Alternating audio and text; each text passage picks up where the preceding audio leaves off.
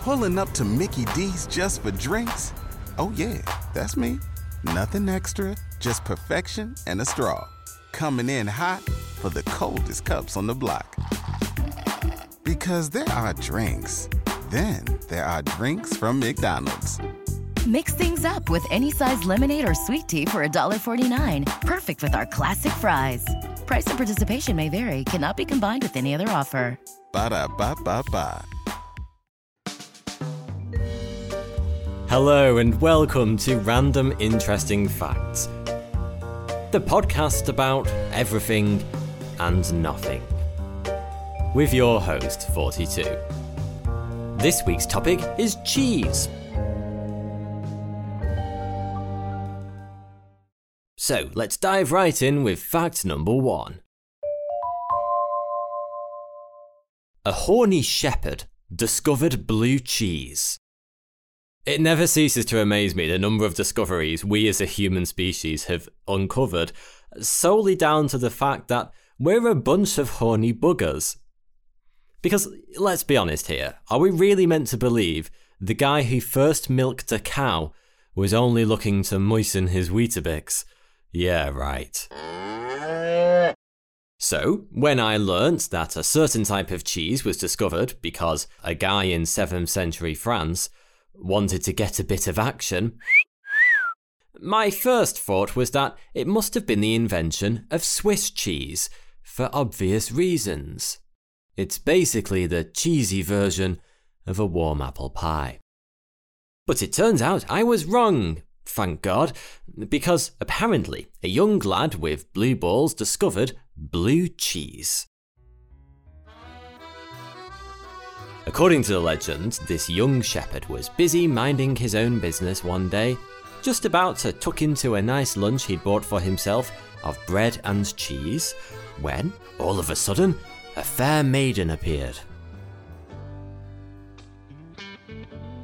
A beautiful young woman caught his eye in the distance, and we know she was beautiful because of what he did next. He abandoned his lovely lunch of bread and cheese in a nearby cave and chased after the poor girl. And I don't know about you, but it takes a hell of a lot to tear me away from my lunch, so she must have been at least a solid seven. Sometime later, he returned empty handed. We don't know quite how long he was gone for. Some say hours, some say days. But when he returned, he'd clearly not hit it on with his love interest slash victim. For her sake, I hope it wasn't days.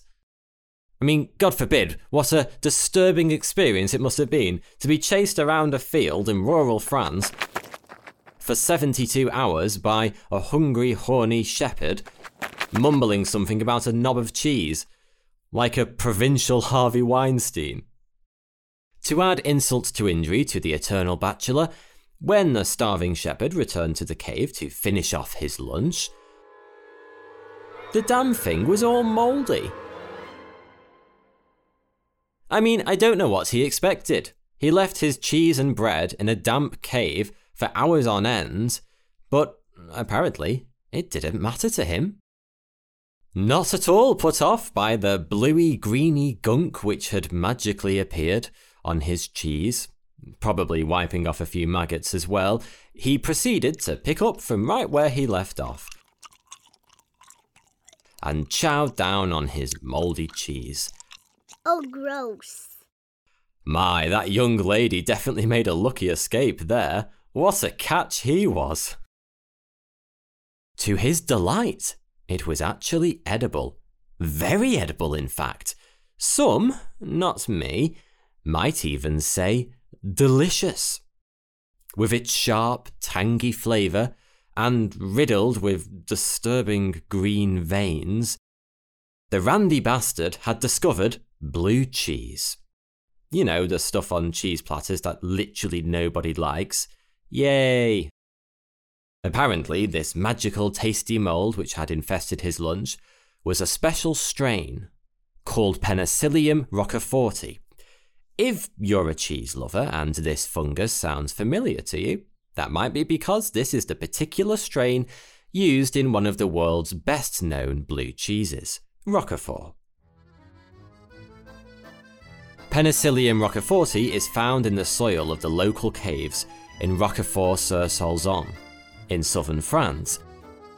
And Roquefort cheese is still aged in those very caves to this day. Although, in these modern times, there really isn't a need for the whole cave thing actually, as the moulds can now be grown in a laboratory, and simply added to the cheese as an aerosol, through holes poked through the rind. Mmm, delicious. Do you follow automotive news? Or do you just like cars and want to see what the heck's going on? Well, then you might like Donut Media's new podcast, The Big Three. Hi, I'm James Pumphrey, and every week, me and my co host, slash two of my top five friends, Nolan Sykes and Joe Weber, unpack the latest and greatest in automotive news and trends on the Big Three. You'll also get a lot of laughs, hot takes, and personal insight on cars from the biggest car guys in automotive media. So, whether you're a hardcore enthusiast or just a person who goes, oh, that's a good looking car, check out The Big Three, available wherever you get your podcasts, or you can watch the full videos at Donut Podcasts on YouTube.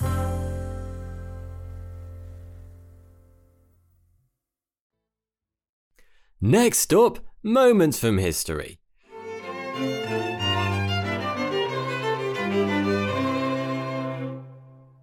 Where we look back at one particularly bizarre moment from the past. This episode Exploding Pancakes.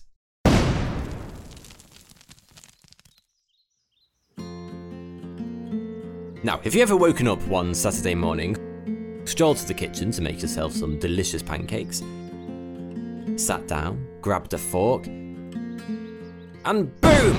The pancakes have exploded in your face. No! You lucky sod.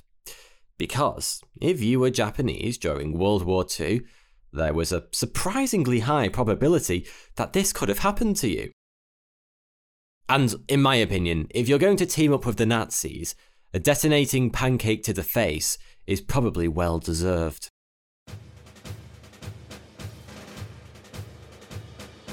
In 1942, Europe was at the height of Nazi expansion. But over to the east, Asia was having problems all of their own. Japan was having a good go at being a superpower and was aggressively swallowing up Asia. Meanwhile, a technological acceleration was underway by the Allies to try and fight back. And what was America's answer to stop the Japanese at their little expansion game? Exploding breakfast, of course. Obviously. George Kistiakowsky was a Ukrainian American physical chemistry professor at Harvard University. And to say he was an important figure during World War II would be an understatement, because he was a prominent participant in the Manhattan Project. For those of you unfamiliar, this was the special organisation set up to try and invent a new type of weapon. And oh boy, well, little boy, did they deliver. They only went and created the atomic bomb. Nuclear warfare aside, George was given the assignment of creating an explosive that could be smuggled through Japanese checkpoints and reach the Chinese resistance fighters. That meant no ticking time bombs, and certainly no fuses sticking out of boxes. Unfortunately, he didn't go with my nuclear bomb Rice Krispies idea snap, crackle, and boom. Uh, but his loss. Instead, he went with the next best thing, and something a bit more inconspicuous, to be fair. George chose a non toxic explosive named HMX, or, as it's sometimes beautifully referred to, as Her Majesty's Explosive, which just sounds like the coolest James Bond weapon. He added this deadly agent into bags of flour and named it Aunt Jemima, which was also a popular brand of pancake flour at the time and would hopefully go undetected by Japanese custom officers in China.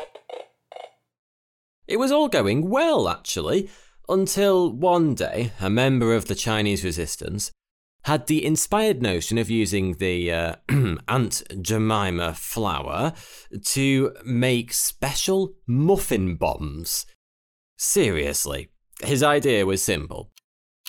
Bake some delicious looking muffins out of the exploding flour, put a blasting cap on it, and go and blow something to pieces. Sounds great, right? Well, it should have been, except for one tiny issue. He was going to make all those murder muffins. It takes quite a long time to make muffins, and when you're chucking them at the enemy several times per minute, you get through them pretty quickly. And then you have to account for all the ones that the uh, resistance fighters have had a little snack on. Never to be seen again. So, a Chinese cook was found, one who was willing to handle such dangerous ingredients, the instructions should have been easy to follow. Make a batch of exploding muffins, and for goodness sake, don't bloody eat any. I mean, the chef really ought to have worked that last bit out for himself. Sure, it looked like normal flour at a quick glance, but a more careful examination would have immediately proven you wrong. The flour mixture was gritty and certainly didn't look edible. Nonetheless, the resistance members thought it best to warn the chef not to eat the muffins, stating that they were poison, do not eat them. What they didn't consider, though, was just how delicious they would look when they came fresh out of the oven. Speaking of the oven, you might be wondering how it could be possible to even contemplate baking with explosive flour. Surely, the second the batter comes into contact with heat, it would just take your face off along with the oven, right? Well, usually you'd be correct. And you should probably note that down as a life lesson, along with don't eat yellow snow. But in this instance, you'd be wrong. You see, what made HMX, the explosive used in the flour, so unique, and one of the reasons why they chose it, was that it has a very high heat resistance. So you can bake it just fine, and it doesn't explode in your face. Hooray! Anyway, back to the Chinese chef who had a hankering for some gritty gunpowder muffins. Once they came out of the oven, looking too good not to eat, he began thinking to himself that maybe the reason he was warned not to eat one wasn't because they were actually dangerous, no, but because the Chinese resistance fighters wanted them all for themselves. Long story short, he ate one and he almost died. This proved a serious problem for the ease of the flour going across checkpoints. Because if any Japanese officers were even slightly suspicious of the flour mixture being imported in, a quick-fire way to ease those concerns would be to prove that the flour is indeed edible by baking it into a delicious treat, consuming it and proving it doesn't kill you. Who else has the delightful imagery of World War II Japanese border patrol baking cakes in a little hut? No, just me? Okay. So, a modification to the flour was soon developed that contained just enough HMX for an effective weapon when used correctly, but not enough to destroy your intestines when consumed. This Goldilocks zone of dynamite batter was baked into an array of baked goods. Everything from bread, muffins, and pancakes. Although it strongly wasn't recommended, for obvious reasons, there were times when the flour was even used to feed the resistance fighters when supplies were low, and there was nothing else to eat. I dread to imagine the state of the bathroom the next morning. And the best part, any unwanted leftover food made from the flour could just be repurposed and used as explosive devices. The explosive flour was used everywhere from landmines to blowing up bridges, and the whole time, the Japanese had no idea that the explosive material was being shipped in right under their noses. Over the course of the war, 15 tons of Aunt Jemima flour bags were used. And the rest, as they say, is history. we won. Sorry, don't know what got over me there. Now, we'll take a quick little break whilst you absorb all that information, and soon we'll be back with fact number two.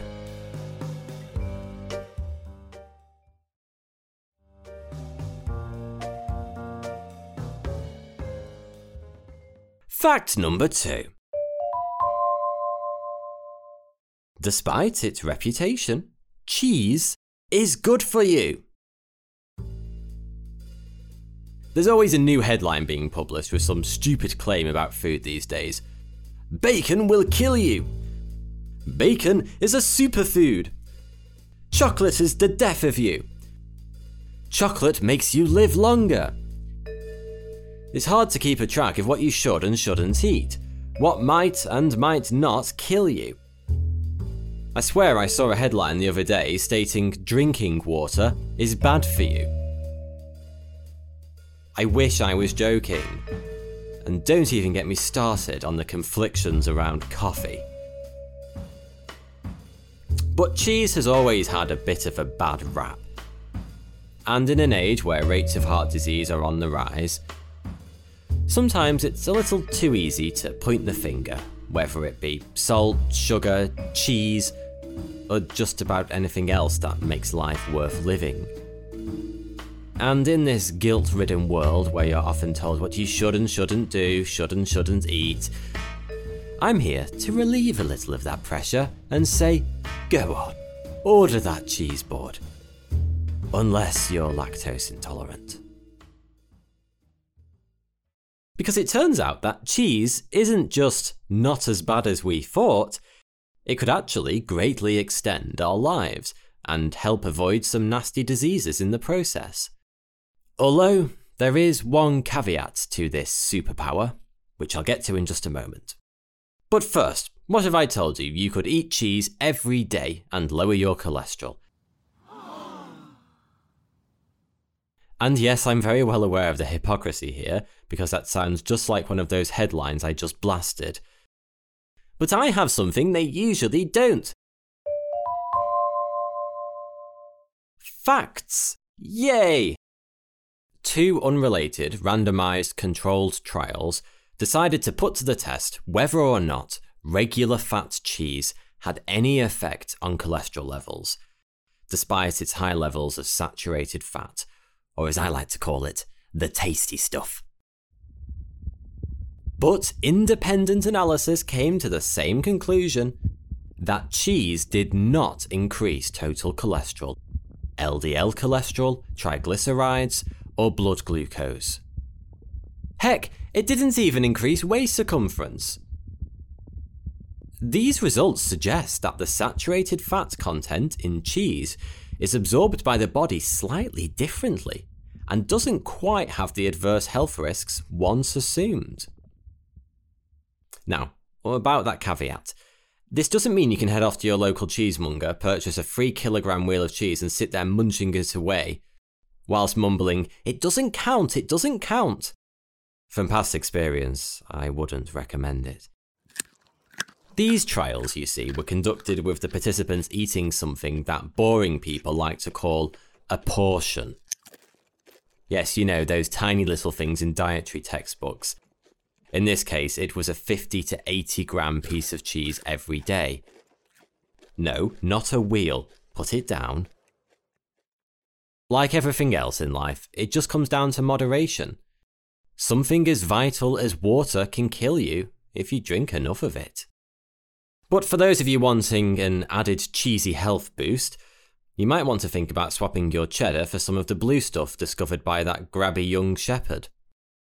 According to a 2016 study, magical mouldy blue cheese can help you live longer. This is because it contains something called spermidine. yes, I know, spermy cheese. Hilarious. How mature of you.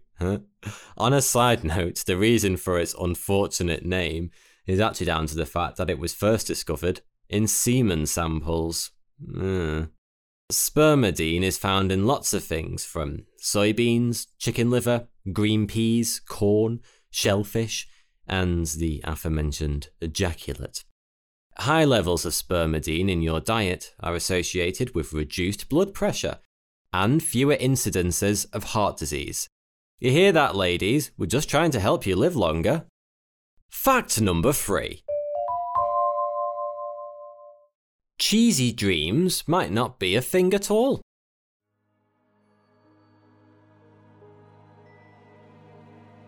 When I was a kid, I don't know about you, but when I was a kid, my mum always used to tell me not to eat cheese before bed or I'd get nightmares. Of course, I didn't give a single toss about that and snuck into many a Babybel in my room at night. But apparently, this old wives' tale, although not correct, isn't completely wrong either. To put this nightmarish rumour to bed, the British Cheese Board, yes, that's a real thing. I'm not sure if they're aware of the irony of being called the Cheese Board, decided to investigate the connection between cheese and dreams. By the way, the fact that the following results were found by the British Cheese Board means we can't fully rule out a chance of a little bit of bias towards cheese favoured results. So take all this with a pinch of halloumi. 200 volunteers took part in the study, which involved eating 20 grams of various cheeses 30 minutes before going to bed. Tough job, but someone's got to do it. Surprisingly, none of the 200 participants recalled having a nightmare. Fantastic news. Surely that ends the debate, right? But just as the cheese board were about to put away their wheels of cheese and call it a day, the volunteers mentioned something else. Two thirds of them noted that they were able to recall the dreams they did have very well. In a much more vivid and positive way to usual. This suggested that cheese was doing quite the opposite of what the old tales suggest.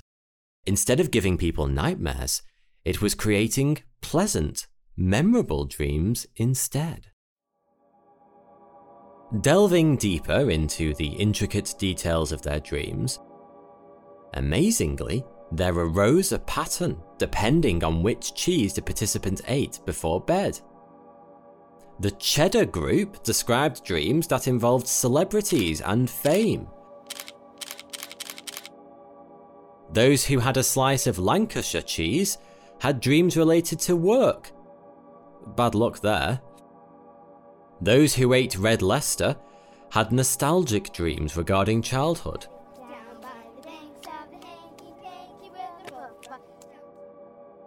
And the Cheshire cheese eaters described a dream free but restful sleep.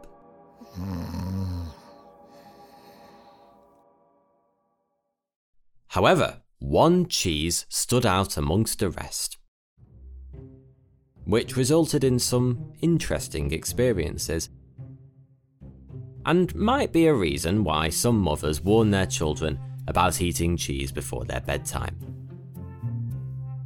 Except for just wanting to make their child's life generally miserable. After eating this particular cheese, one lady recounted her disturbing dream featuring a vegetarian crocodile who is upset with her because he could no longer eat children.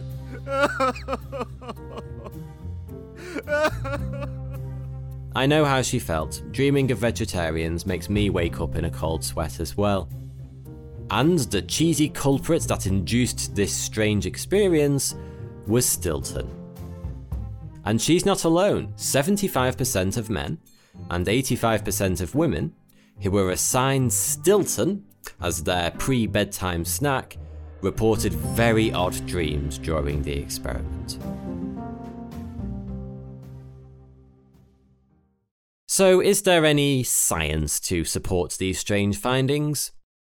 Mm, the short answer is no, at least not yet. Although science definitely does suggest a strong link between a good night's sleep and the consumption of cheese. So, that's something. And I'll literally take anything which tells me I can eat cheese as my midnight snack. It's all for the sake of getting my 8 hours of beauty sleep. Despite its reputation, cheese is often listed as a food to aid sleep, due to the fact it contains the amino acid tryptophan. Tryptophan is an essential amino acid which can't be produced by the body and therefore has to be absorbed through one's diet. It plays a vital role in the production of serotonin and melatonin, yes, the happy and sleepy hormones, respectively. So, if you're wanting to feel a little bit happier and sleep a bit better, why not eat a slice of cheese before bed? But not Stilton unless you want to have a conversation with an alligator. Thank you so much for listening. I really hope you've enjoyed this episode. If you have, then please do rate, review, and subscribe because it really helps out the podcast. And if you have a random interesting fact, all of your own that you're just bursting to share with me, then tweet it at me using the hashtag RIFPodcast. That's hashtag RIF podcast. And each week, I'll choose my favourite fan submitted fact and shout it out at the end of the episode. Thanks.